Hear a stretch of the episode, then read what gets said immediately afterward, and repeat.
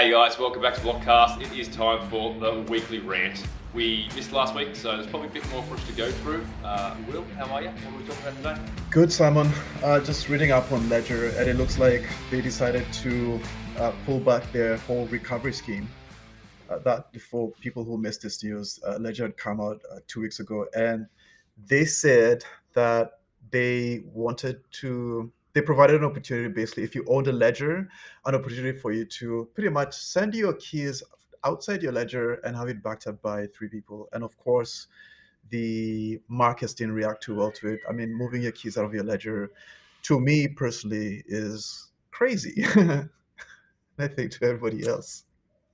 Yeah it's very interesting. I guess this is succumbing to i guess public pressure isn't it? Obviously they had a huge pushback and they were probably right to put a pause mm. on it because I think it was going to damage them too much from a, mm. I guess, a marketing perspective if they went forward with it. And so it's open Pandora's box now, though, is that mm. we're only a firmware update away from your private keys being able to get pulled out. So at least everyone now is a little bit more knowledgeable about what actually can occur with hardware wallets. I think yeah. me personally, I'll be a little bit more wary about just clicking yes, update firmware on my ledger next time. And it's oh, yeah. definitely making me think about spreading my risk across more than just a ledger hardware wallet, I guess. Oh yeah, me too. I mean, it's crazy to me that the like you said, we're one update away. That means that the ledger always had that vulnerability. It's just that they hadn't installed it as far as we know. So I, I would also be looking to diversify. And I really want to know how the other hardware wallets work. And it would be great if some experts could sort of dig into it and open up the hardware and let us know what we see. I guess that's the closest we can get to trusting somebody else to make hardware wallets for us. I, Maybe, I, think, I think the assumption the assumption going forward is that any hardware wallet can do this. We'd have to mm. assume that if Ledger can do it, why can't everyone else? I mean, let's let's face it there's other ways of storing our crypto safely. And i was reminiscing to myself that before hardware wallets we had paper wallets. And there was a procedure on how you generated this. You essentially bought a laptop and if you were paranoid enough you disabled the wireless completely disabled it physically took it out of the uh, computer and then you generated your key there and you just put it down on paper uh, with your hand, not even through a printer. And that was that was your paper wallet. And you know, we could still go back to those days. it's tempting. Well, we, we still are in those days to a degree because you still had to have your you know your seed phrase recovery for Ledger. So people do that mm. by hand, or people use like the metallic things you can get. But that still existed. That's still there. Mm. But I think we do need to move forward with these user experiences. They do need to be easier and better. And I mm. still am the, of the position that I think what ledger recovery is supposed to be is probably a good thing for the future of crypto because there's probably more people out there who are willing to trust that than they are to trust themselves. And there's more people out there to get into crypto that need this kind of help. We don't oh, yeah. all have to be of the we don't all have to be of the mindset where governments are out to get me. I need to protect all my money. Yeah. Maybe we yeah. should allow some trust. I mean, I, I, don't, I can't read the code. I'm mm. trusting what I hear from people that mm. Ethereum and Bitcoin are what they say they are. Because I can't read the code. I can read a white paper, but I can't read the yeah. code. So I'm still trusting people there. So there's trust. We can't live in a world oh, yeah. without trust. Oh yeah, I'm, I'm I'm with you there, Simon. I I can't read the Ethereum code as well. It's uh, that's that's for uh, that's for the geeks. Um, but I, I, thought, I, I, thought that was you. I thought that was you. oh that no! Was, so that there's was your job. I, I, hate to break this to you, Simon. Uh, there's there's levels of geeks, and so there's oh, there's okay. uh, yeah. so there's geeks who geeks call when things get really tricky. So yeah, it's a little bit tricky. absolutely, absolutely. Well, moving on because we're talking about code, and this is a bit uh, old news now, but uh, it's very interesting. Is that the question of is code law? And the example of this was that there was a hack on SushiSwap, and the hackers moved the funds to Lido, and they moved it to a wallet in the Lido system that distributed new ETH to everyone. Hmm. So the hacker obviously just stole the money and sent it out to everyone else, not basically keeping it for themselves. And so here's the question: here is that should Lido return those funds? They have the ability to. Should they? I they put it to a vote, didn't they?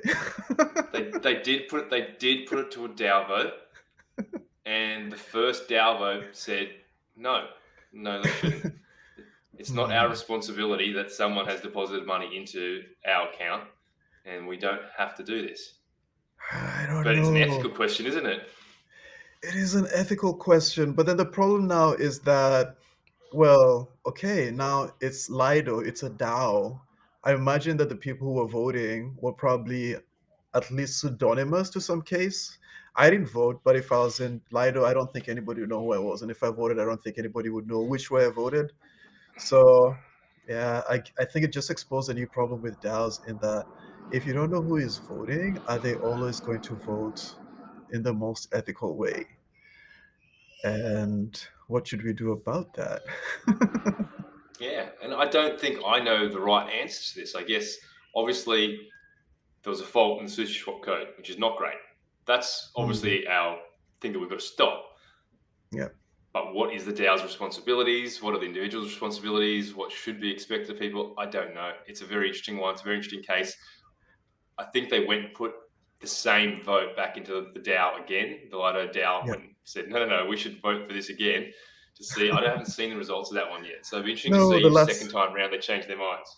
That's funny. No, the last vote was wrong. Let's vote again. I yeah. I know that's ridiculous, isn't it? Like how many times you've asked the same question you know, until you get yeah. the answer that you want? I don't know. So, yeah, it also it also I think it also brings in other philosophical questions. In that, first of all, the the blockchain is great because it's brought about liquid democracy and representative and not representative democracy essentially the demo, uh, democracy where everybody can vote i forget what the name for that is but the thing is should everyone be allowed to vote or you know if this is what we're going to be getting and and are there consequences so tornado cash when tornado cash refused to return the money or to cooperate with the government uh, this is three million dollars. It's gone missing. It belongs to someone. So I'm sure somebody has probably reported to the authorities. I would imagine whoever is responsible for Lido probably getting approached at some point and needing to explain what happened to that three million dollars. I think. Yeah, I it's a, it's an interesting case. It'll be interesting to see where it goes. But I guess yeah, it still brings the question mark back: Is code law? And I kind of think it is. I guess mm. is hmm. my take on it. I kind of think code is law these days. Mm. I mean, see where that one ends up. Hey, this this happened with Ethereum when it was new, and the result was code was law. No, actually, sorry, I take that back. Ethereum forked. Ethereum, Ethereum forked. For, you talk you're talking about the the original DAO hack, which was like in yeah. 2016, 2015, wasn't it? Just after Ethereum got released. Yeah, so yeah. that's what blockchains can do. If they have a disagreement, they can fork yeah. and create a whole new chain, and I guess let let the people end up deciding. But I guess that's kind of pointless, though, isn't it? The process of a DAO is the people who hold the token deciding. Mm, mm, totally. Anyway, interesting one. Let's move yeah. on. And this next one is big, big news. I feel is that China is lifting its crypto exchange ban. So Hong Kong is allowing people to buy and sell crypto again, which I think is huge news because yeah. you kind of know people in the space have seen China banning crypto not banning crypto, banning crypto over and over again. It's kind of a, a running joke. But the last time they banned it, they actually did a pretty good job of stopping it. Mm. But now they're allowing it again. So why are they allowing yeah. it again? I don't know. That's that's the question. I wonder if it's taxes or maybe. Uh, I did hear one theory once that said that uh, back in 2017, I forget who was who said it. it might have been Antonopoulos, and he said that well, right now crypto is really young and there isn't so much money moving around and right now, crypto is being bullied by lobbyists. But he said at some point, crypto would get big enough. You'd have players who are rich enough and making enough money. We've got crypto billionaires now, probably enough of them, who are able, for their own interest, to lobby governments. And who knows? Maybe it's a lobbying thing. Maybe it's taxes. I imagine this. Maybe maybe it's yeah. China. Maybe it's China trying to lean into the fact that the US is being tough on regulation. So China's like, well, if they're going to be really tough on it, then maybe we should mm-hmm. play the opposite card and try and make it easier. I don't know. I don't know. I'm glad. I'm glad they're doing it. All it means is that there's a lot more money probably coming into the space, which is great. It means prices Yeah, go up. yeah. Can you imagine being at a time where uh, America, the sort of like the the free country, uh, isn't as free as uh, places like China? It's like, hey, I want to start a crypto company. I'm going to China. Yeah, and, and you know what the other thing is is that China's obviously way further on in its um, central bank digital currency. So maybe they're going to force this integration of their central bank digital currency into it as well. So you can only there's no like fiat on and off ramp. It's central bank digital currency on and off. Right. All right. Moving on. Well, what's our next topic?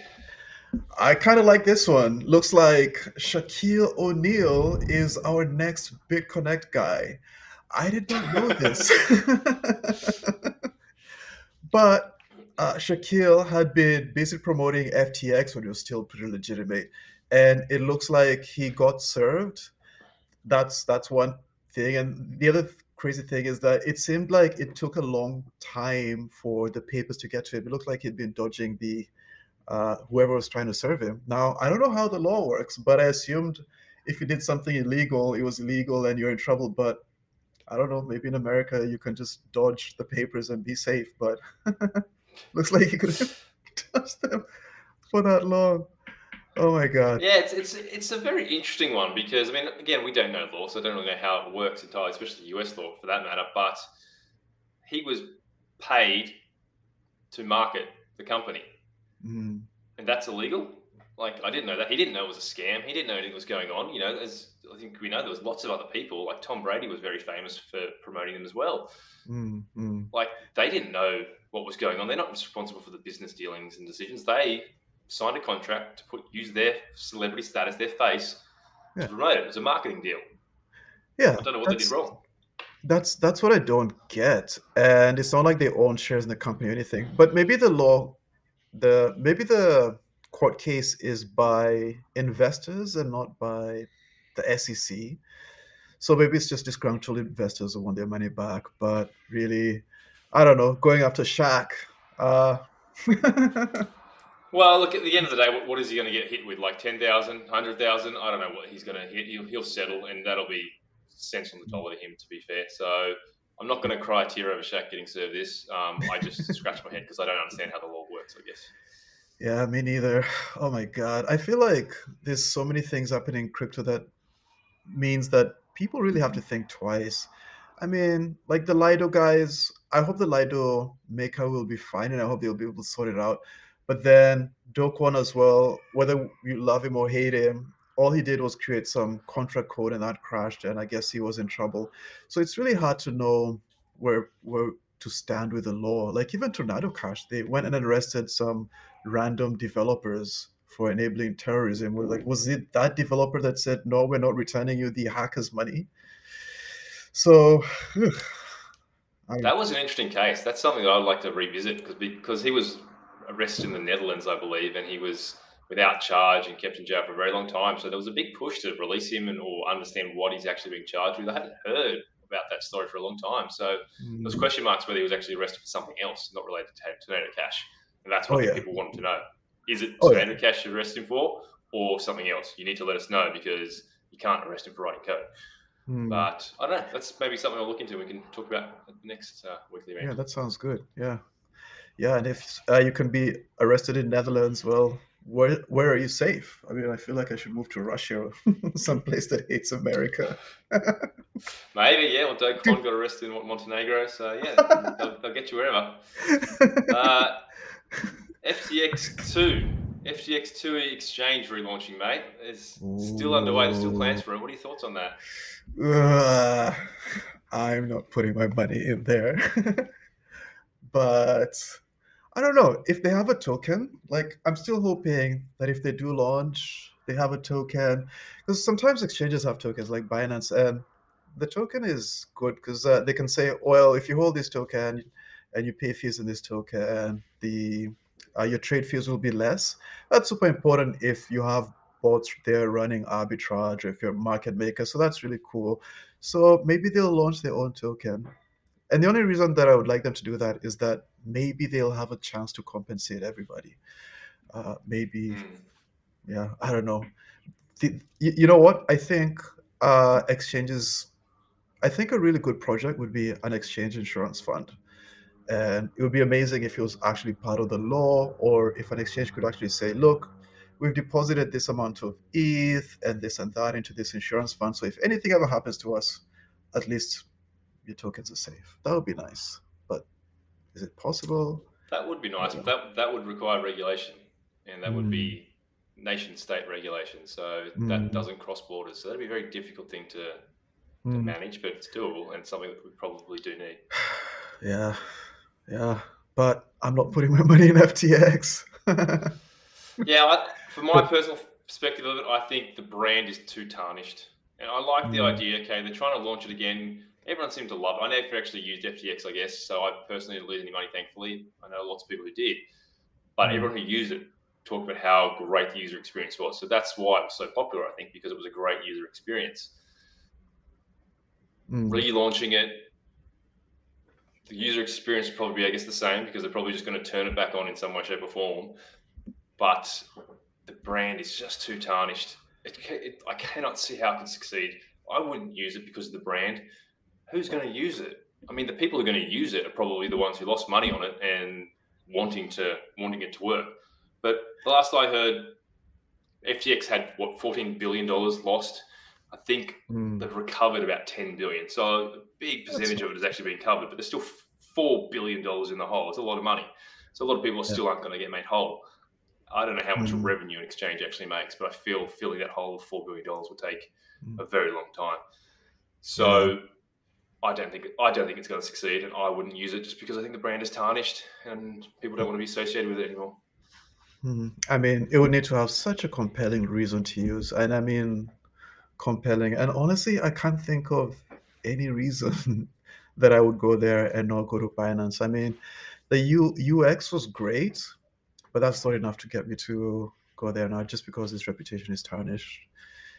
I don't know. They definitely have to come up with something.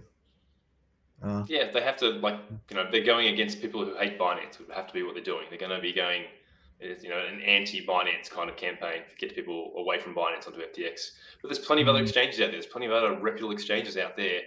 I mean, especially in the US, there's plenty of really good ones. So I don't know why they would use this anymore. Anyway, mm-hmm. if they do it, hopefully people get the money back. I won't yep. use it. Me neither. uh, Alrighty. Well, Let's finish up, mate. We're talking about price. Price yep. has been very interesting of late, and this has been the first red candle month for Bitcoin for 2023, which is in itself like kind of cool. So we've had January, February, March, April up, up only for Bitcoin. Mm. But now we've mm. put in our first red month. Not a significant yep. one, but well, let me measure. I've got, the, I've got the chart right in front of me. So it's, what is it? I, I, yeah, 7% down in the month. Yeah. I, I always get excited about red candles during the bear because that just, I mean, during the bull, because that just means I can buy some. Um, I'm looking at my personal chart and I've got uh, an indicator that I don't see in too many places. It's only on this platform, which is under development. But then what it does is it correlates uh, Bitcoins and other prices, other instrument prices across the whole year, but then across several years. And so it has the price of Bitcoin this June and the last June and the one before that. And the indicator mm-hmm. notices that uh, a lot of these prices tend to correlate uh, month on month. So in that if June this year was fairly bullish, last year was also bullish, it, they tend to correlate. Uh, and there is some clever math to make it uh, easy to understand. And the reason that uh, like prices correlate month on month is just because of the way markets flow. For example, during certain holidays, there's a lot of money being spent during Christmas, maybe people are traveling, that affects oil, oil affects this thing. So, regardless of whether you're in a bear or a bull, uh, prices tend to fairly correlate. So, even if you're in a bear that's going down and June tends to be a positive month, you might get a little bit of an uptick. So, uh, according to this indicator, looks like we'll be down until the end of June, and then we're going to start going up once we get to around mid July, we should be are doing pretty well price wise, I think, according to the indicator. What do you think, Simon? There you go, TA, TA from Will. Um, I think we discussed this at the start of the year about this is going to be a choppy year. We're going to be going up and down, up and down. So we're still in that. So down, not surprised about. We aren't in the up only period of the market cycle yet. So yeah, I think mm. it's means it's a better time to start buying. If you're dollar cost averaging, you could put more in now. Well, mm. the market's down a bit. I think it's a case of don't worry too much. We've had one red month after four green. This is the cycle we're in. It's a bit sideways at the moment, so don't stress about it too much. Yeah. It's just uh, where we're at. Oh yeah, if it's going to go up, it's going to go down. If it's going to go down, it's going to go up. It's just the nature of markets, right? Yeah, yeah. Interestingly enough, though, ETH didn't have a down month. ETH was slightly up, only about like literally less than a percent over the month. Wow. So ETH still still green all year for Ethereum. Maybe if I hmm. changed uh, exchange that I'm looking at the the, the um hmm. the, the, charts on, it might be different. but currently, it shows green month. Might be all that staking going on. Maybe. Well, that's an interesting one, isn't it? Like, there's a huge amount going into staking now. So the decline in Ethereum being staked is over. There's no one trying to get out of Ethereum staking anymore. There's a mm. huge backlog of people trying to go in. And last I heard, there's like millions of ETH trying to get into the staking pool. So you're talking about weeks delay mm. of actually getting new Ethereum into the staking pool, which is incredible. So Imagine there that. was definitely no bearish case. The, the ETH unlock was definitely not mm. a dump of ETH. It wasn't everyone racing for the doors. It was a race for everyone to get in. I envy everyone with holding a lot of ETH. I wish I had more than I do. But yeah, fair enough. Yeah, oh, that makes sense. Yeah. That makes sense. But so it's clearly bullish. Ethereum staking is very bullish. More people are putting in there, which means more Ethereum is being locked up, which will bring the yield down actually. But it also means that there's no one selling. People aren't selling their Ethereum, so yeah, price should go up. And the the burn mechanism is still in place. It's still negative uh, issuance of ETH now because of the burn mechanism. So there's just mm. so many you know positive bullish things for Ethereum mm. going forward. Yeah. Maybe one more topic, Simon. Uh, yeah, sure. uh, Tornado Cash was hacked. So, how about that? The Hackers Haven hacked by hackers. I did hear about wow. this. So, what exactly happened here, mate? Well, I'm. How did they hack it? What did they get? I'm trying to get a little bit more information on that, and I guess we might post it in, in a subsequent video. But the essence of it is that it was some sort of governance attack where somebody managed to create, I guess, extra governance votes for themselves. And having that, uh, they created heaps and heaps of votes for them. So they pretty much had a uh, governance majority on Tornado Cash. And from there, they were able to um, pretty much drain funds. I think it was from the treasury. I'm not sure. I really need to make sure. But then the crazy part is after they did the drain, they pretty much uh, I suppose, release the the governance force they have. So they pretty much set Tornado Cash free. And with the process that they took, they converted them to ETH and then put them back into the mixer. So uh, they pretty much hacked the mixer and they used the mixer to secure the. They, they, they stole from the tr- so they stole from the treasury and then they used the protocol's mixer to hide where the funds go. It's brilliant. How, how mad is that? So yeah. The only problem is that a lot of people don't know this, but I did a little bit of homework on Tornado Cash way back for for my job. And the thing is, the, uh, Tornado Cash has a, a, number of pools. I think one of them is something like one ETH. You put in an ETH and you can get on an ETH, and something like a five ETH and a ten ETH pool. So you can't just throw in 120 Ethereums. Like you have to throw in exact amounts so that nobody can track you. But the problem is that in order to be completely anonymous, well, you need to use the smaller pools. There's like, I don't know, maybe 10 whales in the biggest pool. So if you take your billion dollars and toss them in the biggest pool, well, if you're taking them out, law enforcement is pretty sure that it's one of those 10 guys. So it's almost kind of like pointless to use the bigger pools, to be honest with you. Everybody is in the smaller pools. Uh, so I would wager that if those hackers knew what they were doing, they probably threw it in the small pool the only problem is that if it's rated the small pools, you're stuck withdrawing it at a really slow rate. You can't take it out all at once. You've got to take it out in chunks of whatever it is. I think it's less than a, I think it's probably a hundred bucks. So you've got to withdraw it in terms of a hundred dollars. Whatever whatever money you stole can only come out in hundred dollar trickles. And if it's a lot of money and you start trickling out hundred dollars every day, everyone's gonna know like that's the guy. that's the guy. so so, so there's yeah. there's Will's advice. If you're going to hack money and put it through Tornado Cash, do it in small increments so you don't get caught. Yeah, but we wouldn't recommend hacking though. So yeah.